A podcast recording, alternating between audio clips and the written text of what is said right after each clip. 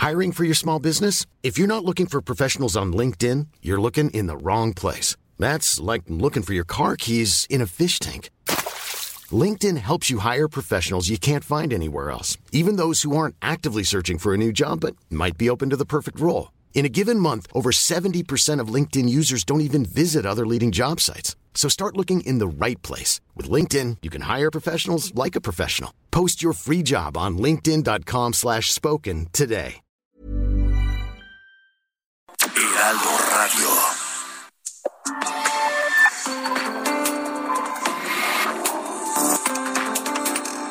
De septiembre de 2021. Yo soy Alejandro Cacho y les saludo esta noche aquí en República H, donde hablamos de lo que realmente ocurre en el país. Gracias por acompañarnos a usted que nos sintoniza en toda la República Mexicana a través de Heraldo Media Group, a la gente que nos escucha por Heraldo Radio en todo el país también y a quienes nos ven más allá y nos escuchan, por supuesto, en Heraldo Radio, más allá de la frontera. Gracias a todos. Tenemos muchas cosas en este viernes porque apenas recuerda usted el caso del regalo que contenía una bomba y que explotó en Salamanca. Bueno, pues ahora se repite algo similar con un paquete bomba en Puebla. Tendremos todos los detalles. Y ya que hablamos de Puebla, analizaremos el caso de la diputada suplente que fue detenida porque pues en sus ratos libres vendía armas y la encontraron con un arsenal de muy grueso calibre en su casa en Tecamachalco, en Puebla. Le daremos, por supuesto, toda la información.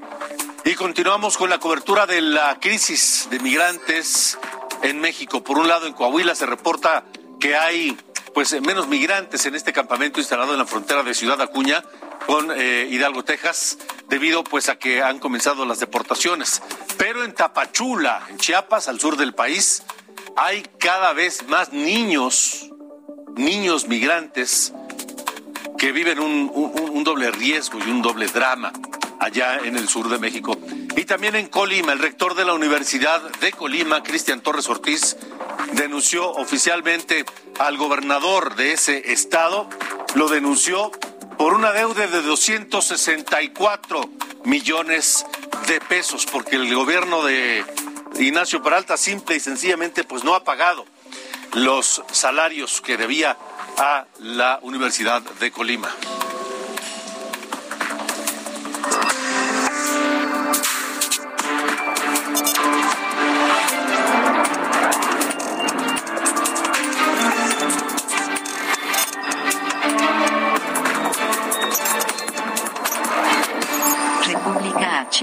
Alejandro Cacho. Muchas gracias a todos. Gracias por acompañarnos aquí en República H. Estamos transmitiendo desde la cabina de Heraldo Radio. Eh, me da mucho gusto que nos acompañen para cerrar informativamente esta semana. Esta semana en la que pues se explotó ahora un segundo paquete bomba. Fue en Puebla. La explosión ocurrió afuera de una casa en la colonia Real de Guadalupe, esto en la ciudad de Puebla. En una grabación se puede eh, registrar el momento en que una persona deja el paquete detrás de un automóvil rojo, pero aún se ignora, se desconoce el motivo de eh, todo, todo ello, de, de ese ataque. Por fortuna no hubo víctimas tras la explosión de este paquete allá en Puebla. Las autoridades se encuentran ya eh, investigando este este ataque, simple y sencillamente así lo calificamos como tal, como este ataque.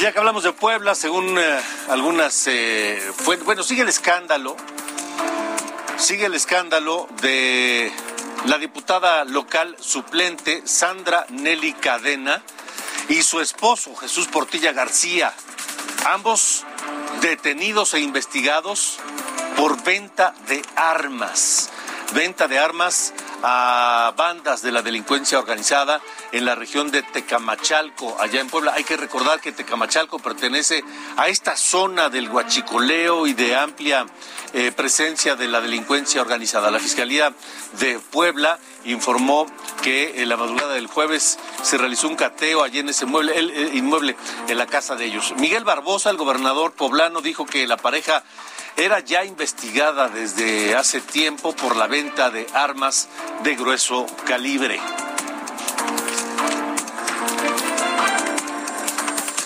Y mire, eh, ¿cuál, ¿quién es esta mujer? ¿Quién es Sandra Nelly Cadena Santos? Bueno, pues algunas fuentes indican que contaba con el, algunos eh, elementos de, de, sospecha de vinculación a actividades ilegales que fueron ignoradas por Morena. La pregunta es, ¿por qué Morena la postuló como diputada suplente, aun cuando ya había sospechas sobre las actividades ilegales de esta mujer?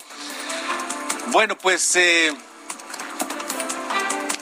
esta señora fungió como secretaria del ayuntamiento en Tecamachalco, en Puebla.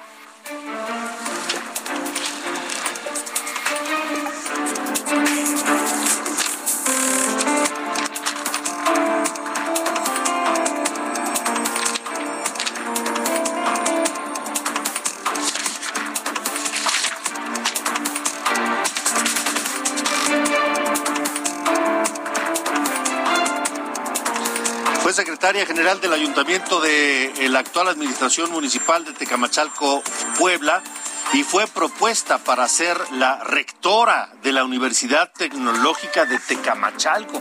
Imagínese nada más, o sea, no solamente milita en un partido político que es Morena, no solamente fue secretaria del ayuntamiento allá en Puebla, la propusieron para ser rectora de una universidad. Está casada con Jesús Portilla García.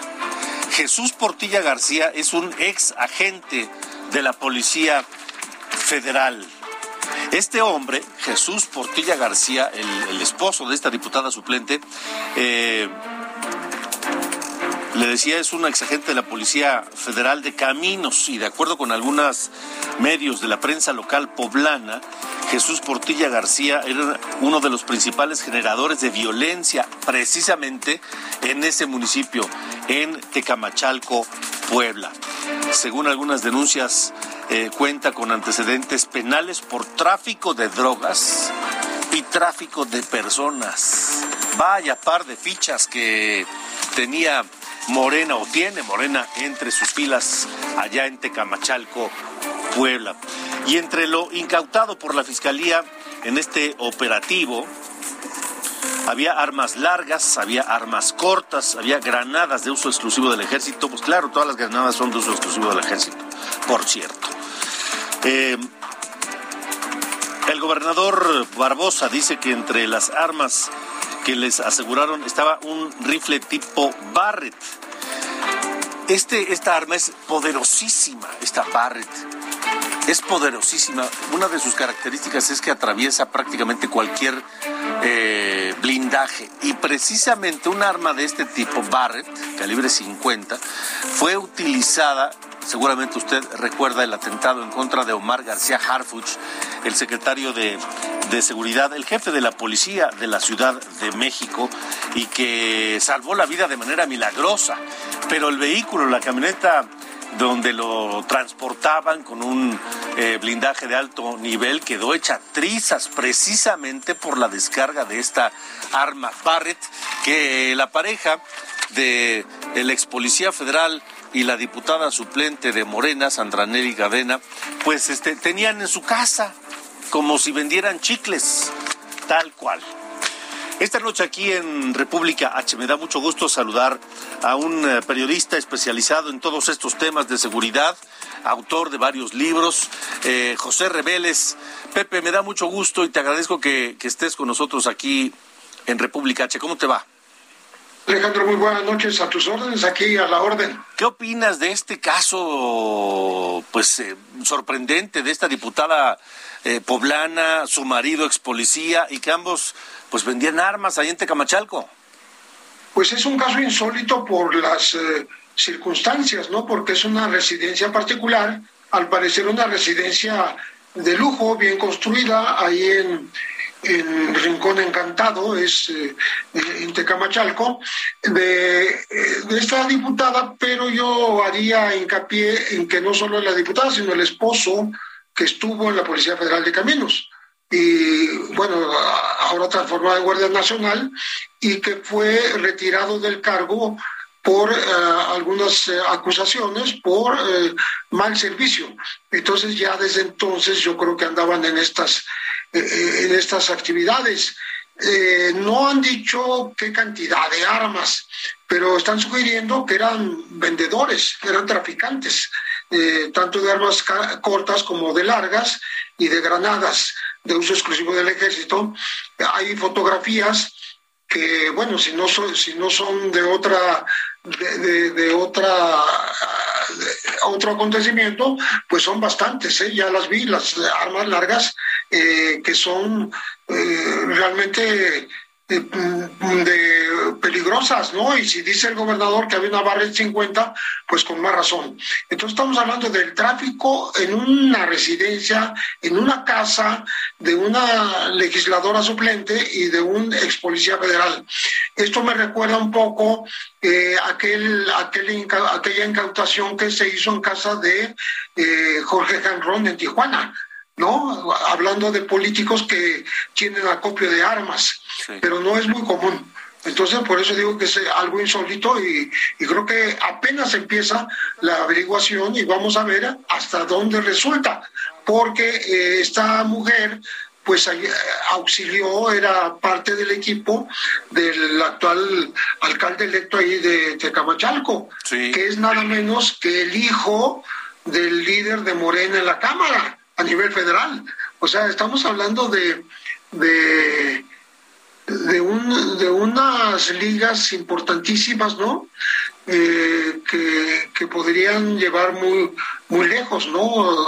Si estaba en el grupo de Ignacio Mier Bañuelos, eh, que es hijo de Ignacio Mier Velasco, de, del líder de Morena en la Cámara de Diputados, pues puede llevar muy lejos esta investigación. Sí, sin duda. Vamos a ver si se atreven las autoridades a llevarla hasta el fondo. Pareciera en un principio que el gobernador Barbosa sí eh, quiere llegar al fondo del tema, diciendo, haciendo las declaraciones eh, en, torno de ello. Pero ¿qué te dice que esta pareja estuviese vendiendo este tipo de armas en la zona de Tecamachalco, que es una zona, digamos, caliente de la delincuencia en el estado de Puebla. Hay una, hay una zona de huachicoleo en estos alrededores y también eh, hay tráfico de migrantes. Entonces, eh, aparentemente en algunas columnas periodísticas se señala al, esposo, a Jesús Portilla García, como alguien que tiene antecedentes de extorsión, de tráfico de migrantes y, y también de, de pues estar ligado a los grupos delincuenciales de la zona. Eh, y por supuesto ya el, el, coordinador parlamentario de Morena, ¿no? en San Lázaro, eh, Ignacio Mier Velasco, eh, dijo que se trataba de fuego amigo, que él no conoce a, la diputada local, le dijeron que está, aparece con él en fotos, dice, bueno, yo aparezco con muchas personas en fotos, soy un político y, he estado en Puebla también muchas veces, pero eh, el hecho de que el gobernador Barbosa eh, haya intervenido personalmente para dar detalles de esta incautación, de este decomiso, pues hace que eh, Mier mencione el famoso fuego amigo. Pues sí, vamos a, vamos a ver, porque pareciera que Ignacio Mier quiere ser el próximo gobernador de Puebla, por Morena, por supuesto. Eh, tiene un hijo que es presidente municipal de Tecamachalco y que también estaría pensando, pues, en tomar esa misma estafeta en unos años más. En fin, estamos hablando de todo un eh, grupo político que ahora alguien aparentemente cercano a ese grupo político, pues está metido en problemas legales y acusaciones graves, ¿no? Sí es grave porque implica a un partido nacional, implica a, las cercanías del, del, líder de la Cámara, de, por parte del parlamentario, ¿no? por parte de Morena, y también eh, implica a a la Universidad Autónoma de Puebla, porque ahí está la Escuela de Veterinaria y está el Instituto Tecnológico de Tecamachalco, y por ahí leía yo en una columna que en esta casa se juntaban, habían sido reclutados jóvenes estudiantes de estas dos instituciones para eh, operar eh, en, actos delictivos. ¿eh? Vaya. Eh, aparece en la columna, no está en todas las informaciones, pero creo que es muy importante poner eh, el ojo ahí. ¿eh? Sí, sin duda, sin duda, sin duda. Bueno, pues eh, Pepe, te agradezco mucho que nos hayas acompañado hoy en República H y hay que seguirle muy de cerca la pista a este caso que pues es un verdadero escándalo, ¿no? Va para crecer. Ese caso apenas empieza y va, a crecer. Sin duda. Va a crecer y va, a dar mucho de qué hablar en las próximas semanas. Sin duda. Pepe Reveles, te mando un abrazo y te agradezco que hayas estado con nosotros. Gracias, Alejandro. Buenas noches. Hasta luego. Buenas noches. Pepe Reveles, periodista, investigador, escritor también sobre, sobre, temas de seguridad en México. Son las ocho y cuarto de la mañana, ocho con quince. Esto es República H. Yo soy Alejandro Cacho. Esto es República H. Bueno, y continuando con estos asuntos, vamos ahora a Michoacán, en Tepalcatepec. En Tepalcatepec finalmente ocurrió el ingreso violento de un grupo ligado al cártel Jalisco Nueva Generación a ese municipio que había resistido durante semanas los distintos eh, embates violentos por parte del grupo del cártel Jalisco Nueva Generación. En esta nueva ofensiva han muerto dos personas, habitantes de eh, Pinalopa, allá, en, Michoacán, reportaron la presencia de decenas de hombres armados que irrumpieron a la zona de Tepalcatepec a bordo de varias camionetas. Son estos, estos eh, vehículos enormes eh, con blindaje hechizo que ha presumido en distintos videos a través de redes sociales precisamente este cártel Jalisco Nueva Generación que mantiene una disputa desde hace varias semanas para poder ingresar y tomar Tepalcatepec. ¿Por qué Tepalcatepec? ¿Por qué insistir tanto en controlar esa zona? Pues por una razón simple, porque el capo de capos del cártel Jalisco Nueva Generación, a un individuo al que le apodan el Mencho, pues es originario de ahí, precisamente de esa de ese municipio de Tepalcatepec, en la tierra caliente de Michoacán. Y de Michoacán vamos a Guanajuato, porque en el municipio de Apaseo el Grande también hubo un enfrentamiento que dejó tres personas muertas. Autoridades implementaron un operativo y eso generó un enfrentamiento entre sujetos desconocidos y policías. Tres presuntos eh, responsables de este, de este ataque fueron detenidos allá en Apaseo el Grande allá en Guanajuato, que también, a pesar de las declaraciones del gobernador Diego Sinué de que la, delincuencia ha reducido, bueno, pues ahora le callan la boca con números, con hechos y no solamente con declaraciones. Las 8 con 18, 8 de la noche, 18 minutos, tiempo del centro de la República Mexicana. Esta noche aquí en República H vamos a el resumen semanal del golpe de la pandemia de COVID en México. house. De acuerdo al reporte de la Secretaría de Salud, México registra en las últimas 24 horas 10.139 nuevos contagios y 564 muertes por COVID. La vacunación contra COVID a menores de 12 a 17 años en México se realizará a partir de octubre. El subsecretario de Prevención y Promoción de la Salud, Hugo López Gatel, dijo que contempla a menores con enfermedades crónicas y adolescentes embarazadas y se aplicará en las unidades médicas en las que son tratados los menores. A partir del 28 de septiembre, próximo martes, estaremos publicando el lineamiento técnico y la lista completa de enfermedades crónicas. El primero de octubre abriremos el registro en la misma plataforma que hemos estado utilizando, mivacuna.salud.gov.mx, y en la primera semana de octubre se estarán preparando operativamente las unidades médicas que serán seleccionadas para esta atención. Oaxaca reporta saturación hospitalaria y aumento en el número de contagios por COVID. En solo 24 horas se registraron 360 casos positivos, 56 nuevas hospitalizaciones y 20 fallecimientos. Además, los focos de transmisión ya se localizan en 144 municipios. Por el contrario, en Baja California Sur los contagios no han crecido. Cinco municipios mantienen los mismos niveles por dos semanas consecutivas. Entre ellos se encuentran La Paz y Los Cabos, que están en nivel 2 de la alerta sanitaria, y Loreto en nivel 4. Las autoridades llamaron a la población a no bajar la guardia. En Sinaloa solo se han presentado 11 casos de COVID en escuelas, desde que regresaron a clases presenciales 139 mil alumnos. Algunos de los municipios donde se registraron son Culiacán, Mazatlán, Los Mochis y Guasave. El secretario de Educación Pública y Cultura, Juan Alonso Mejía López, informó que se implementaron protocolos para evitar cadenas de contagios y únicamente dos escuelas fueron cerradas. A partir del lunes, Nuevo León reducirá las restricciones implementadas por contagios de COVID-19. Las escuelas aumentarán el aforo de 30 a 40% y no habrá límite de tiempo de permanencia de los alumnos. También se aprueba realizar informes de gobierno y tomas de protesta con 70% de aforo, mientras que en bares, antros y conciertos el aforo aumentará del 30 al 50%.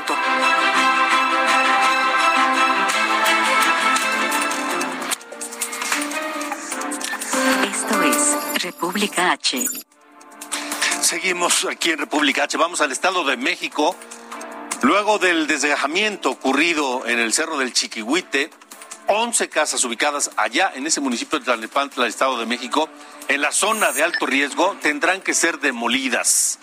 El Centro de Mando Unificado, que integran tres niveles de gobierno, informó también que 205 familias están en peligro, por lo que deben ser evacuadas 178 casas allí en las faldas del Chiquihuite. Y es que no hay que olvidar que ahí en el Chiquihuite, como en muchas otras zonas del Valle de México y en muchos otros lugares de la República Mexicana, la, la, la expansión, el asentamiento de todas esas casas y personas comenzó de manera irregular, irregular, comenzó como invasiones de terrenos, así, simple y sencillamente. Así que el Centro Nacional de Prevención de Desastres informó que hay fracturas en la ladera oriental del cerro que alcanza 70 metros en la parte más alta y que bloques de rocas de hasta 10 metros de altura pues están en riesgo también de moverse y de colapsar y caer sobre estas casas. Vamos a ir algo. En la hidroeléctrica de Simapán, pues eh, hay también afectaciones por el derrumbe del cerro. No se reportan heridos, no había trabajadores en ese momento, únicamente se dañó el cuarto de máquina sobre el que cayeron rocas y tierra. El reblandecimiento del cerro, de, la tierra, fue, la, fue causado por las lluvias en esa zona durante las últimas semanas. Y la Comisión Nacional del Agua advierte que 75 presas del país están arriba del 100% de su capacidad. Las fuertes lluvias no cesan en México y han elevado el nivel, por lo que la Comisión Nacional del Agua alerta sobre posibles inundaciones. Las entidades donde se encuentran estas presas que ya tienen por arriba del 100% de su capacidad son Aguascalientes, Chiapas, Estado de México, Guanajuato, Guerrero, Jalisco, Michoacán, Oaxaca, Querétaro, San Luis Potosí, Sinaloa y Zacatecas. En muchas partes del país las presas están a punto de rebasar. Y en Puebla, en Puebla también continuando con este tema, no se abrirán las compuertas de la presa Manuel Ávila Camacho en Valsequillo. Y no se abrirán por el riesgo de un eh, desbordamiento. La razón es que la presa tiene un eh, vertedor que al rebasar el límite genera escurrimientos hacia el cauce del río Atoyac y hacia las barrancas, por lo que la población no está en riesgo.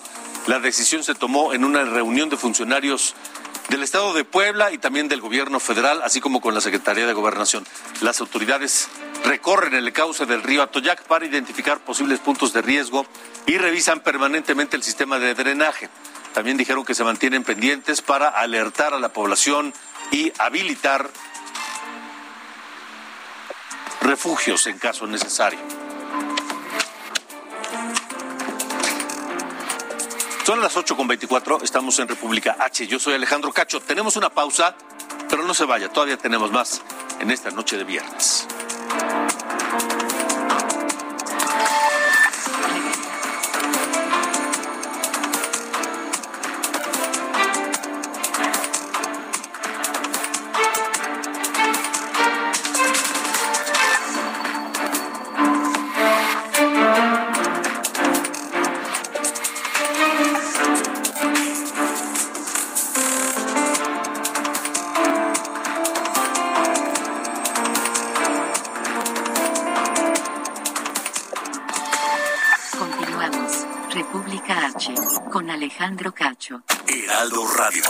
HCL se comparte, se ve y ahora también se escucha.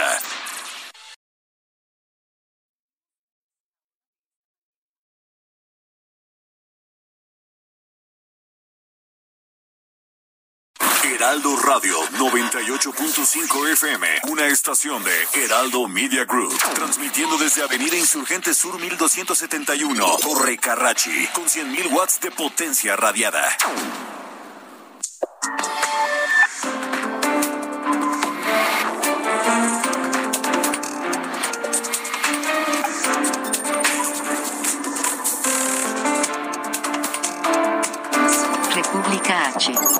Alejandro Cacho.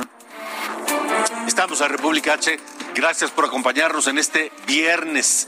Y gracias a Luis Moyano, él es director de educación financiera de Actimber, que año con año lleva a cabo un reto interesante, este, pues que, que siempre entusiasma. Gracias por estar con nosotros. Buenas noches. No sé si escuchamos, yo no lo escucho.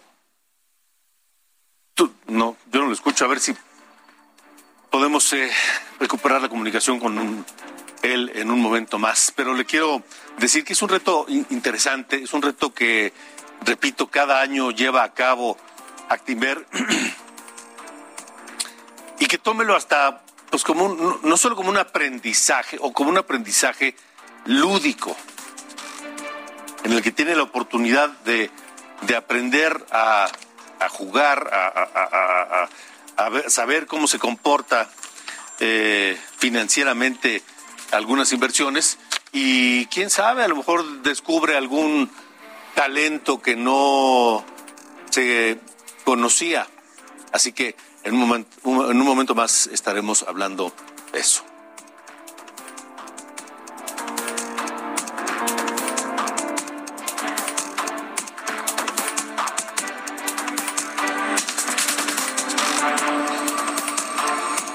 31. Sigue la crisis de los migrantes y la Ciudad de México es escenario ya, precisamente de la llegada de muchos de ellos en busca de la frontera norte para ingresar a los Estados Unidos.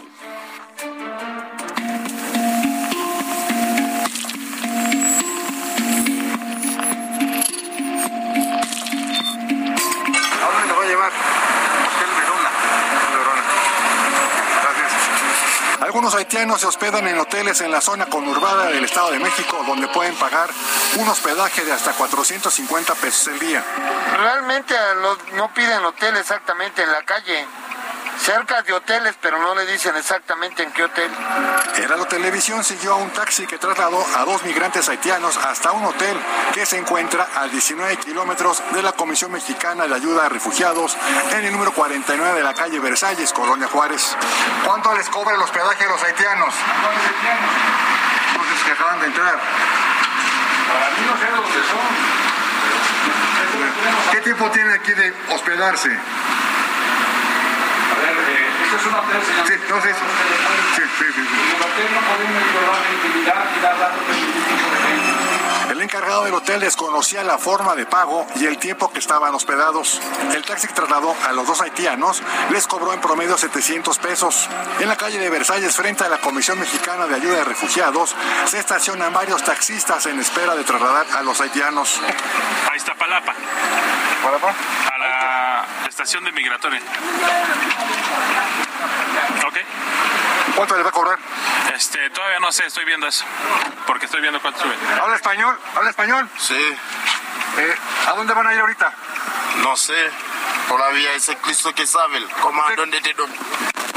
¿Qué tiempo tiene usted en México? Eh, yo tengo un mes aquí. ¿Y dónde ha vivido?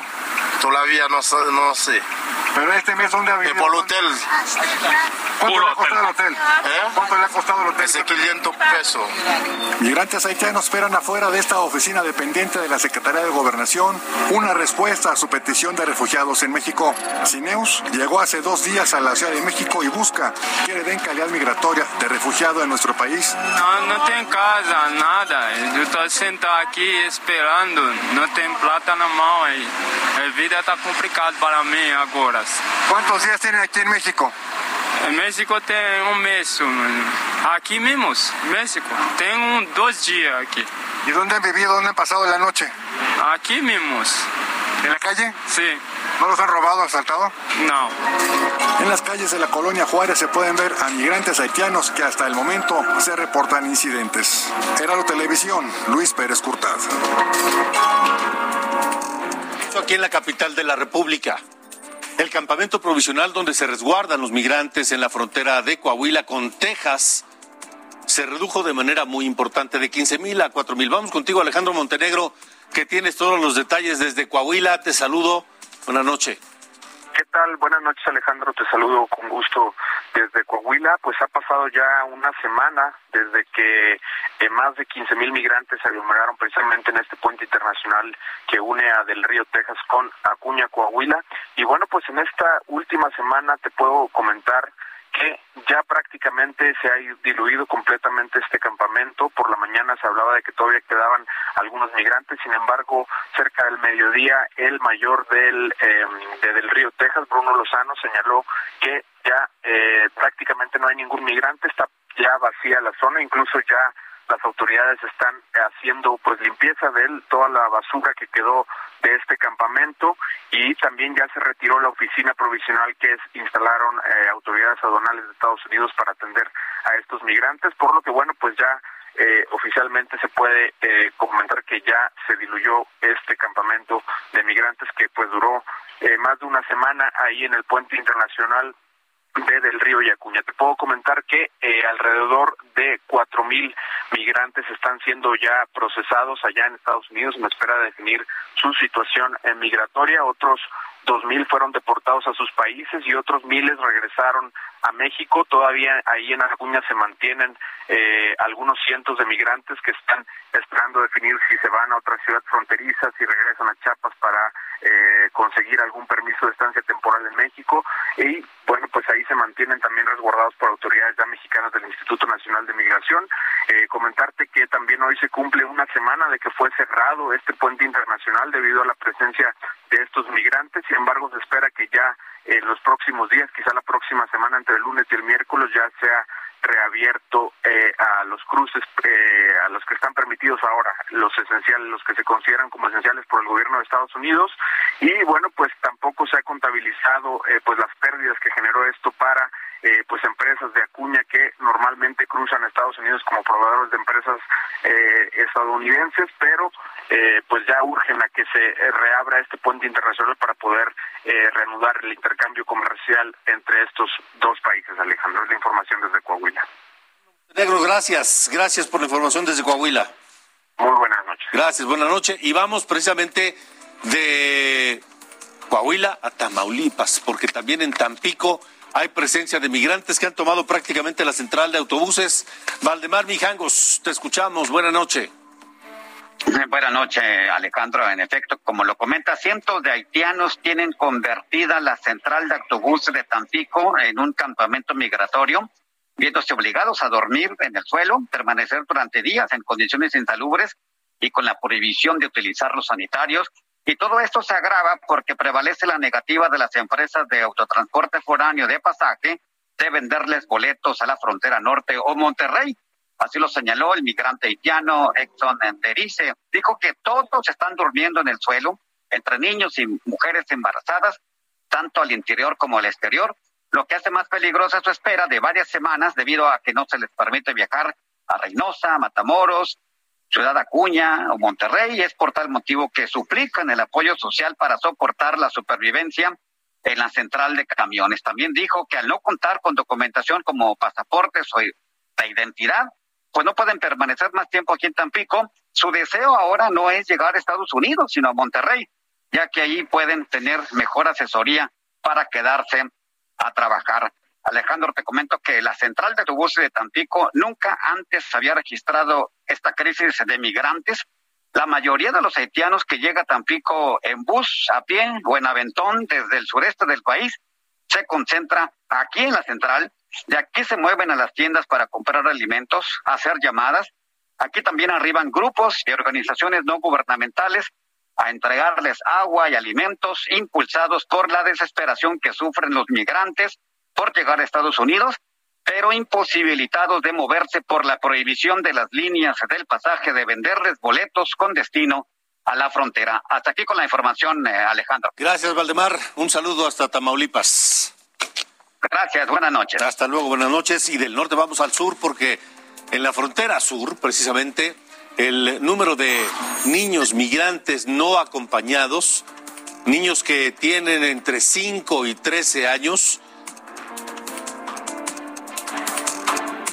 ha aumentado de manera importante el número de estos, de estos niños. Según el cónsul general de Guatemala en, en Tapachula, Carlos Chopen, de agosto a septiembre, es decir, en unas cuantas semanas, ingresaron 542 niños, repito, entre 5 y 13 años, niños que no viajan acompañados. Según eh, este mismo cónsul, ya se trabaja para dar ayuda a estos niños migrantes allá en el sur de México. Y mientras los migrantes pues intentan cruzar territorio mexicano para llegar a los Estados Unidos, las autoridades mexicanas se valen de todo precisamente para impedir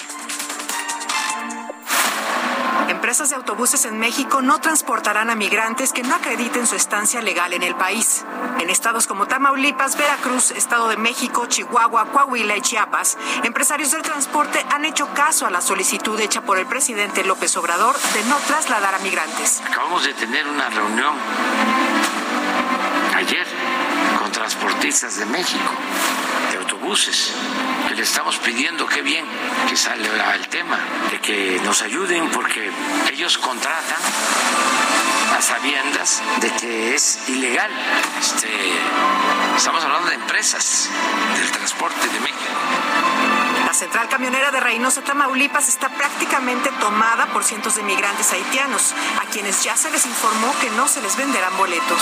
En Chihuahua, empresas de transporte anunciaron que solo abordarán unidades los migrantes que cuenten con identificación y un permiso de autoridades para transitar por territorio mexicano. En tanto, al sur del país, empresas como ADO suspendieron sus corridas directas de Veracruz hacia Reynosa, Tamaulipas, para no correr el riesgo de que sus unidades sean decomisadas por trasladar migrantes migrantes. Entre el primero de enero y el 31 de agosto de este año, se identificó a 147.033 migrantes en condiciones irregulares en territorio mexicano. Esto según el Instituto Nacional de Migración, institución que dijo que esta cifra es tres veces mayor que la del año pasado en el mismo periodo. Laura Alanis Villafuerte, República H. Mire, este viernes hoy López Obrador dijo que no desea que México se convierta en un campamento de migrantes. Lo dijo durante la conferencia matutina. O sea, no queremos que México sea un campamento de migrantes, queremos que se atienda el problema de fondo. Pero él mismo hace tres años los invitó a venir. Hace tres años, se lo reportamos aquí en República H, hace tres años el presidente López Obrador, exactamente el 18 de octubre de 2018, dijo esto. A partir del día primero de diciembre vamos a ofrecer empleo, trabajo a migrantes centroamericanos. Ese es un plan que tenemos, que el que quiera trabajar en nuestro país va a tener apoyo, va a tener una visa de trabajo.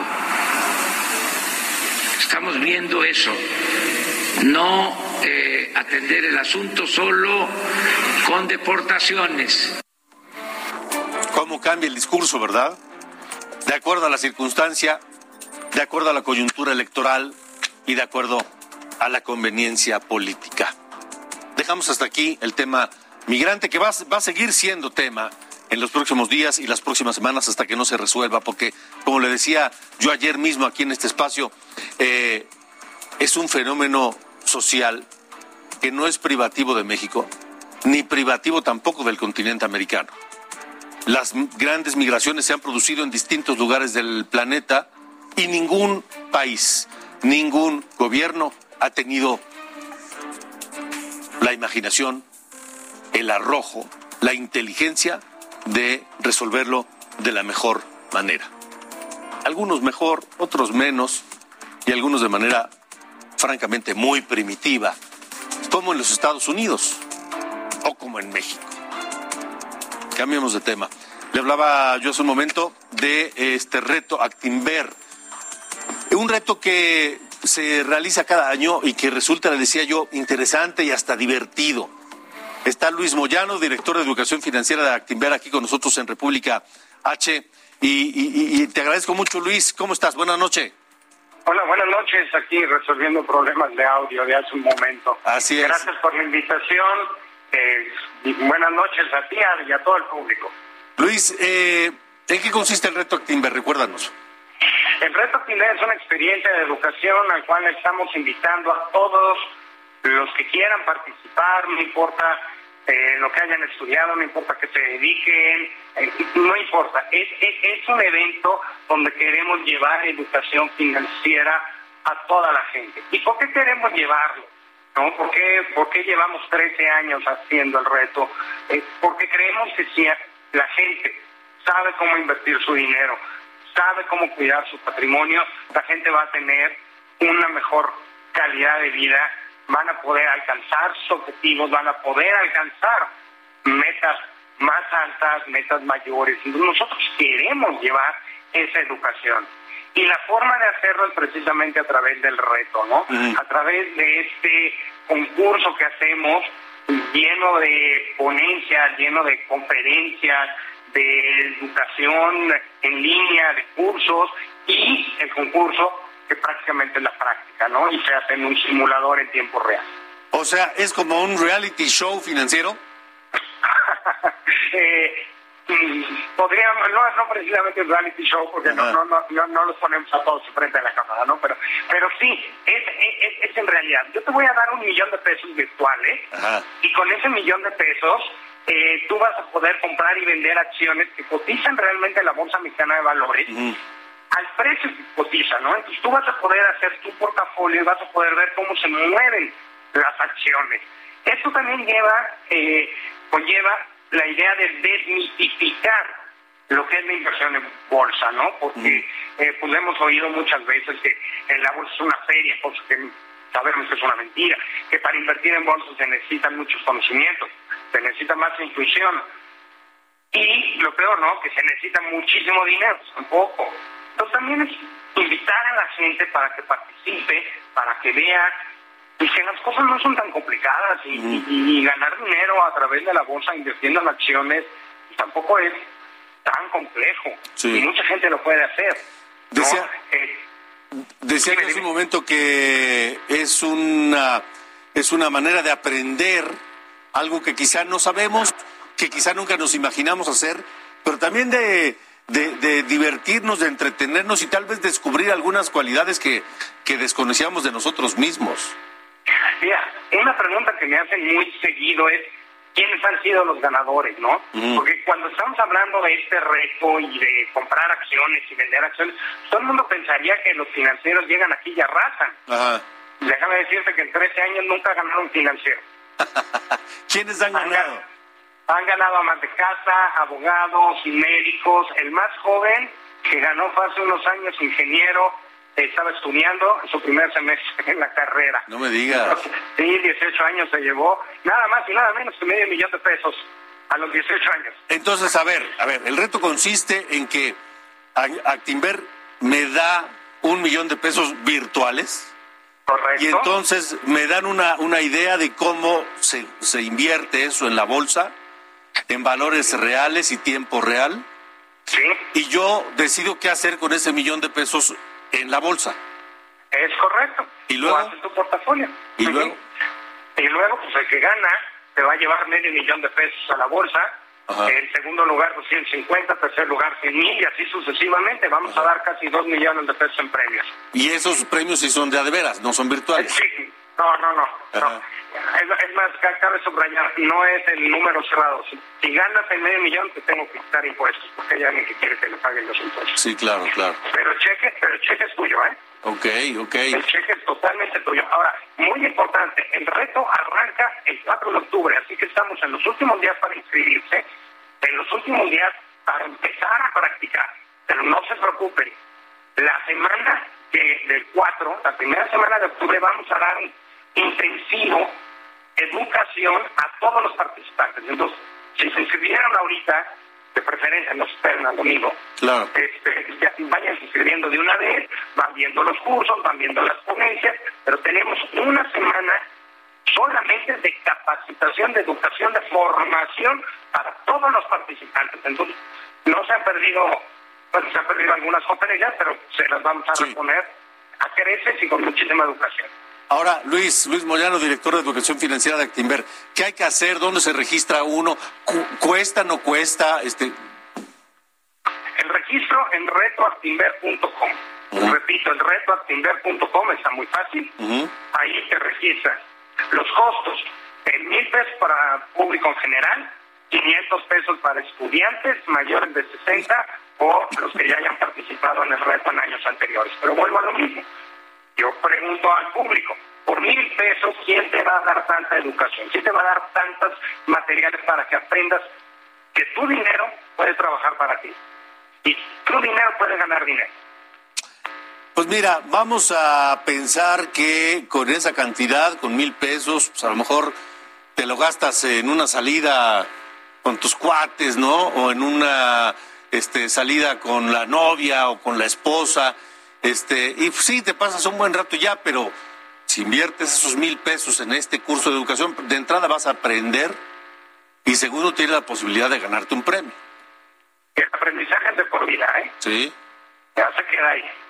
Esa es la idea. Y es invitarlos a todos a que participen en retoactividad.com. Muy sencillito. Las formas de, de pagar con las típicas, tarjeta, pueden hacerlo por Stay, pueden ir a una de las opciones de Timber y pagar ahí. No, no, no, no, no es muy complejo, es muy, muy sencillo. Entonces, en retoactimber.com. Reto Timber, últimos días, aprovechenlo, inscríbanse de una vez. De acuerdo. Luis, Luis Moyano, gracias por haber estado aquí con nosotros. Muchísimas gracias a ti y muy buenas noches a todos. Hasta luego, buenas noches. Luis Moyano, director de Educación Financiera de Actinver. Son las 8.52, hagamos un recorrido por la República Mexicana. Fueron vinculados a proceso el tesorero y el alcalde de Pinal de Amoles, en Querétaro, por el presunto delito de peculado.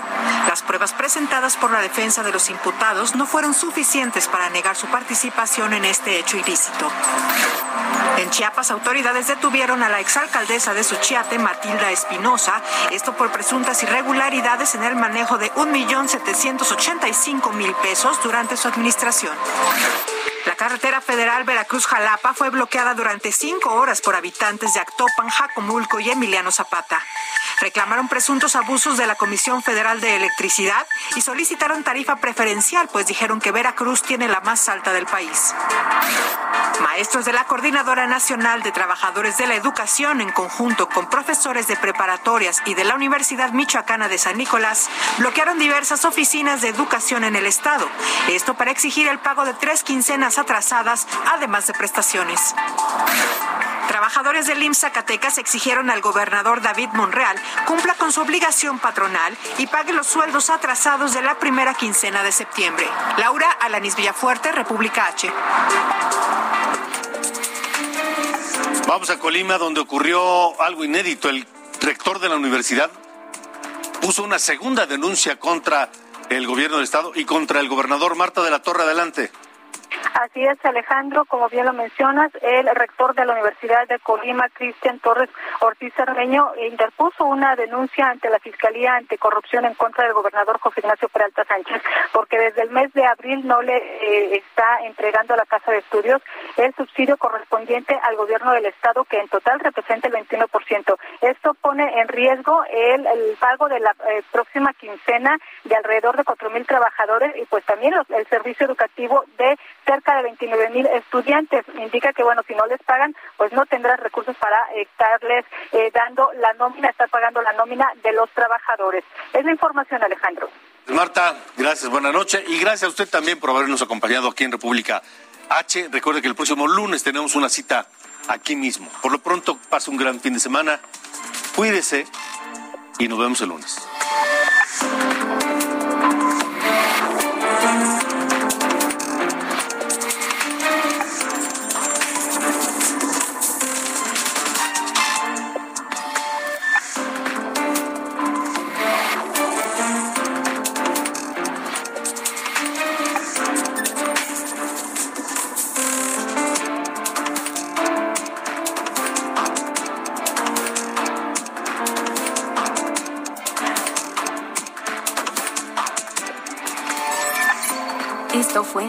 República H con Alejandro Cacho. Heraldo Radio, la HCL se comparte, se ve y ahora también se escucha.